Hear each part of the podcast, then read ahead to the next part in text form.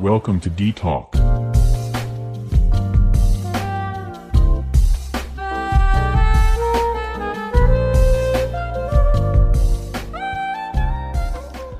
halo, apa kabar? Ketemu lagi dengan saya Ardi Wicaksono dalam D-Talk Ardi Talk Gimana guys? Masih tetap sehat? Tetap mengikuti protokol kesehatan ya Jadi jangan lupa cuci tangan Dan pakai masker ke mana-mana Oke, dalam podcast episode kali ini saya akan membahas tentang rice for sport. Ah, nasi buat olahraga. Nggak gitu-gitu juga kok. Yuk, kita dengerin aja. Guys, selama pandemi ini kalian masih olahraga nggak sih? Kalau saya lihat sih di sini yang banyak dilakukan adalah bersepeda. Kayaknya lagi booming ya. Banyak eh, pesepeda-pesepeda yang tiba-tiba uh, apa ya jadi banyak gitu yang goes di jalanan boleh sih nggak apa-apa asal tetap patuhi protokol kesehatan dan jangan lupa patuhi aturan berlalu lintas supaya tidak membahayakan diri sendiri dan orang lain. Jadi nggak asal goes aja lampu merah diterobos aja. Nggak gitu juga dong. Tetap ikuti ya rambu-rambu lalu lintas. Namanya pesepeda ya jalurnya di lajur yang uh, paling kiri. Jadi jangan terlalu ke tengah karena yang di tengah itu uh, jalur cepat gitu. Nah selain itu juga kayaknya masih banyak ya yang ini ya yang lari. Nah itu juga bagus tuh. Yang masih berlari tetap jaga kesehatan lah ya pada prinsipnya seperti itu. Tapi hmm, ada saat-saatnya di mana ketika kita bersepeda itu yang apa ya misalnya keseleo ini yang paling sering ya atau jatuh gitu. Nah uh, ini disebut sebagai cedera dalam olahraga. Jadi buat kalian yang uh, baru mulai memulai apa ya kebiasaan baik dengan berolahraga itu bagus. Tapi uh, kalau bisa cedera dihindari. Gimana caranya menghindari cedera? Nah ini yang um, apa ya sering kali tidak dilakukan yaitu pemanasan. Ya pemanasan. Jadi memanaskan tubuh supaya uh, regangan ototnya itu tidak terjadi secara mendadak. Jadi diregangkan pelan-pelan. Stretching meregangkan otot-otot punggung otot-otot badan lengan dan kaki dan juga leher. Pelan-pelan aja mungkin 5 sampai 10 menit itu diregangkan. Ini untuk olahraga apa pun mau bersepeda juga harus stretching dulu. Mau berlari juga stretching dulu dan juga untuk semua olahraga yang lain gitu ya. Jadi ya tetap lakukan peregangan dulu. Tujuannya supaya tidak terjadi hmm, apa ya supaya tidak terjadi peregangan otot yang berlebihan gitu. Nah kalau tidak terjadi peregangan otot yang berlebihan cedera juga bisa dihindari cedera itu dalam hal ini yang paling sering terjadi itu adalah cedera pada otot dan tendon atau ligamen yaitu bagian ujung otot yang menempel pada tulang atau sendi Nah, itu juga sering kan kalau ketika misalnya nih terkilir gitu, aduh, terus kemudian jatuh gitu kan. Itu kan rasanya apa ya? Sangat nyeri, painful. Nah, itu yang disebut sebagai cedera olahraga.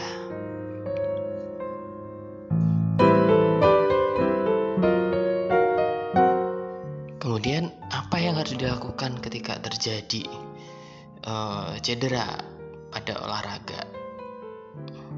yang pertama ya tentunya berhentikan ya pastilah berhenti berolahraganya namanya juga uh, cedera sakit pasti terasa nyeri nah untuk prinsip uh, apa ya sederhana untuk penanggulangan cedera pada olahraga ini ada namanya prinsip RICE R I C E makanya tadi saya sebut Rise for Sports. Apa aja itu prinsip Rise? Nah, yuk kita bahas satu-satu ya. Prinsip pertama R itu adalah rest, istirahat. Jadi dihentikan segala aktivitasnya. Dihentikan dulu, didiemin dulu, resting gitu ya. Diistirahatkan. Bagian yang cedera itu nantinya juga perlu diistirahatkan untuk beberapa waktu. Bukan hanya sekedar semenit, dua menit, tiga menit, empat menit, lima menit, tapi mungkin butuh waktu yang lebih jadi, bagian yang cedera itu diistirahatkan dari aktivitas atau fungsinya. Jadi misalnya pada pergelangan kaki katakanlah, ya berarti resting dulu, jangan dipakai jalan-jalan dulu. Ya, jadi diistirahatkan. Bagian otot yang cedera jangan terlalu banyak digerakkan. Jadi uh, diistirahatkan, didiamkan gitu.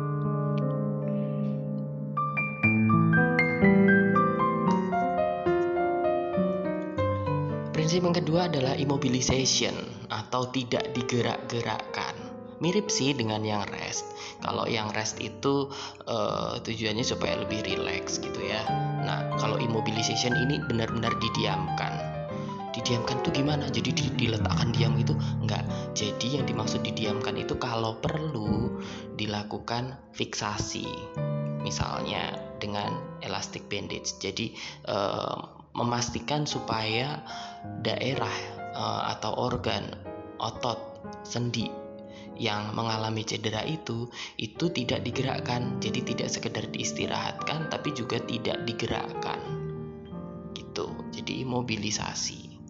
Jadi uh, stop dari being mobilized. Jadi dihentikan dari mobilisasinya. Didiamkan terus kemudian kalau perlu dibalut misalnya dengan elastic bandage ya kita bisa beli itu di toko alkes atau di apotek yang warnanya coklat uh, yang bisa melar gitu ya kayak karet gitu ya. Namanya juga elastic bandage ya dia bisa teregang.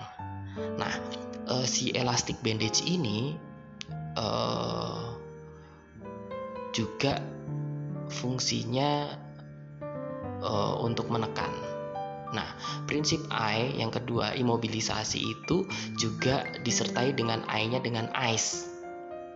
Jadi, kalau nyeri, uh, kompres dingin. Jadi prinsipnya kalau nyeri itu dilakukan kompres dingin. Jadi yang prinsip I kedua itu yang paling sering dikenal itu adalah ice, resting and ice atau immobilization ya memang dua hal yang berbeda ya. Immobilization bisa dikategorikan dalam resting. Nah I-nya yang kedua adalah ice jadi dikompres kompres dingin. Kompres dingin pada bagian yang nyeri. Jadi prinsipnya ketika cedera itu baru saja terjadi berikan kompres dingin. Jangan dipijat nih penting. Jangan dipijat karena akan uh, memperparah cedera yang terjadi. Kenapa? Ketika suatu cedera itu baru terjadi, respon inflamasi atau peradangan akut itu terjadi di daerah tersebut. Ketika kita melakukan manipulasi berlebihan seperti digerakkan atau dipijat, ini akan memperparah uh, respon inflamasi yang terjadi. Begitu. Jadi peradangannya akan semakin parah, nanti dia swelling, membengkak, terus kemudian tambah besar dan juga nyeri. Nah, untuk mengurangi proses peradangan ini, biasanya kalau cedera akut itu kalau kami merabanya oh teraba sedikit lebih hangat daripada e, bagian tubuh yang lain atau daripada keadaan pada umumnya. Jadi didinginkan prinsipnya dengan es. Dikompres dengan es. kalau nggak ada es gimana? Ya dikompres dengan sesuatu yang dingin. Jadi misalnya dengan air es, tempelin aja itu ke tempat yang cedera. Kalau misalnya punya ice scoop atau uh, es balok begitu ya, itu uh, bisa dibungkus dengan lap kemudian ditempelkan dikompreskan. Berapa lama? Ya kira-kira 10 sampai 15 menit beberapa kali sehari gitu. Ketika nyerinya terjadi dikompres ketika nyeri terjadi dikompres gitu. Ini yang prinsip kedua. Jadi ice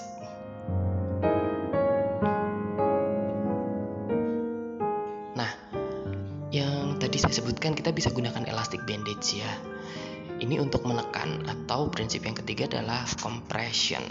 Jadi ditekan dengan elastic bandage.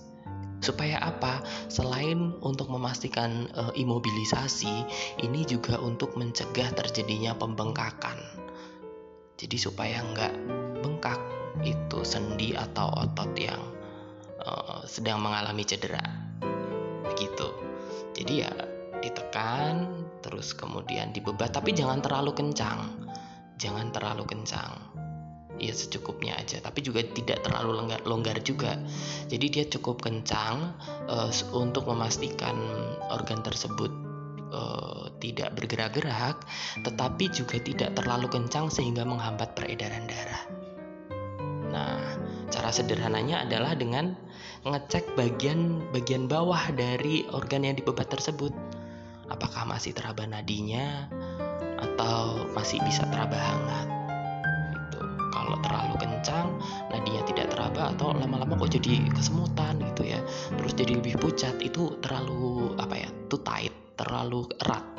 Jadi perlu di, uh, dilonggarkan.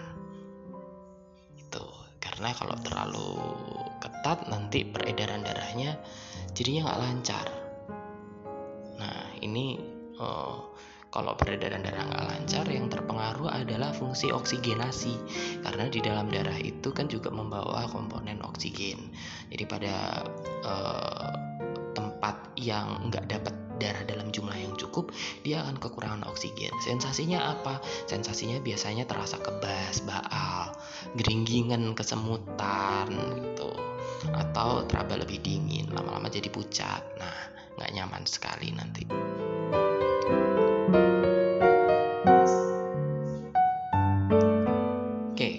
Prinsip terakhir dari RISE itu adalah elevation. Jadi yang dimaksud dimaksud dengan elevation itu adalah bagian yang cedera. Ini yang paling sering kan berada pada ujung tungkai ya. Jadi tungkai atas maupun tungkai bawah. Yang dimaksud uh, tungkai itu kaki. Tungkai atas itu kan paha, tungkai bawah itu ya bagian kaki yang di bawah lutut gitu. Atau bisa jadi pada lengan lengan atas maupun lengan bawah. Lengan atas itu yang ada otot bicepsnya dan lengan bawah itu yang dekat dengan pergelangan tangan di bawah siku. Nah elevation ini dilakukan dengan uh, menaikkan atau meningkatkan posisi dari tempat yang cedera itu sampai lebih tinggi dari posisi jantung kita. Nah, yang paling sederhana adalah dengan berbaring kalau misalnya cederanya di kaki berbaring terus kemudian kakinya diganjel pakai bantal itu sampai uh, kakinya di atas dari apa namanya jantung posisi jantung kita gitu. Tujuannya apa? Supaya nggak bengkak dan supaya aliran balik uh, darah venanya itu juga jadi lebih begitu tapi ya e, bukan dilakukan sepanjang hari. Kalau misalnya memang harus kemudian turun misalnya katakanlah harus mandi atau makan ya bisa diturunkan dulu nanti diangkat kembali. Gitu. Oke. Jadi begitu ya. Oke saya ulang kembali ya. Rise yang pertama resting. Yang kedua iced dan immobilization yang ketiga compression dan yang keempat elevation. Jadi apa yang harus dilakukan ketika ada cedera dari olahraga itu adalah uh, diistirahatkan. Kemudian setelah itu setelah diistirahatkan itu adalah di uh, kompres dengan es ya. Jadi beberapa kali sehari dikompres dengan es sampai nyerinya hilang. Terus kemudian uh, yang berikutnya dikompres, compression, ditekan dengan dibalut ya supaya nggak bengkak dan yang terakhir adalah diangkat, dielevasikan begitu. Jadi begitu ya. Sekali lagi, olahraga itu baik, sangat baik malah, tetapi dengan dosis yang tepat. Peregangan atau stretching dulu, pemanasan, Kemudian lakukan olahraga, hati-hati. dan ketika sudah selesai jangan lupa lakukan pendinginan. Jadi jangan langsung berhenti begitu saja. Jadi jangan lupa dilakukan pendinginan juga. Oke. Podcast kali ini sepertinya cukup sampai di sini ya.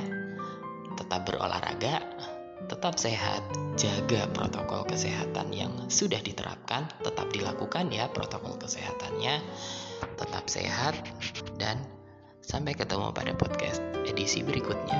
Saya Ardi Wicaksono, pamit, bye-bye.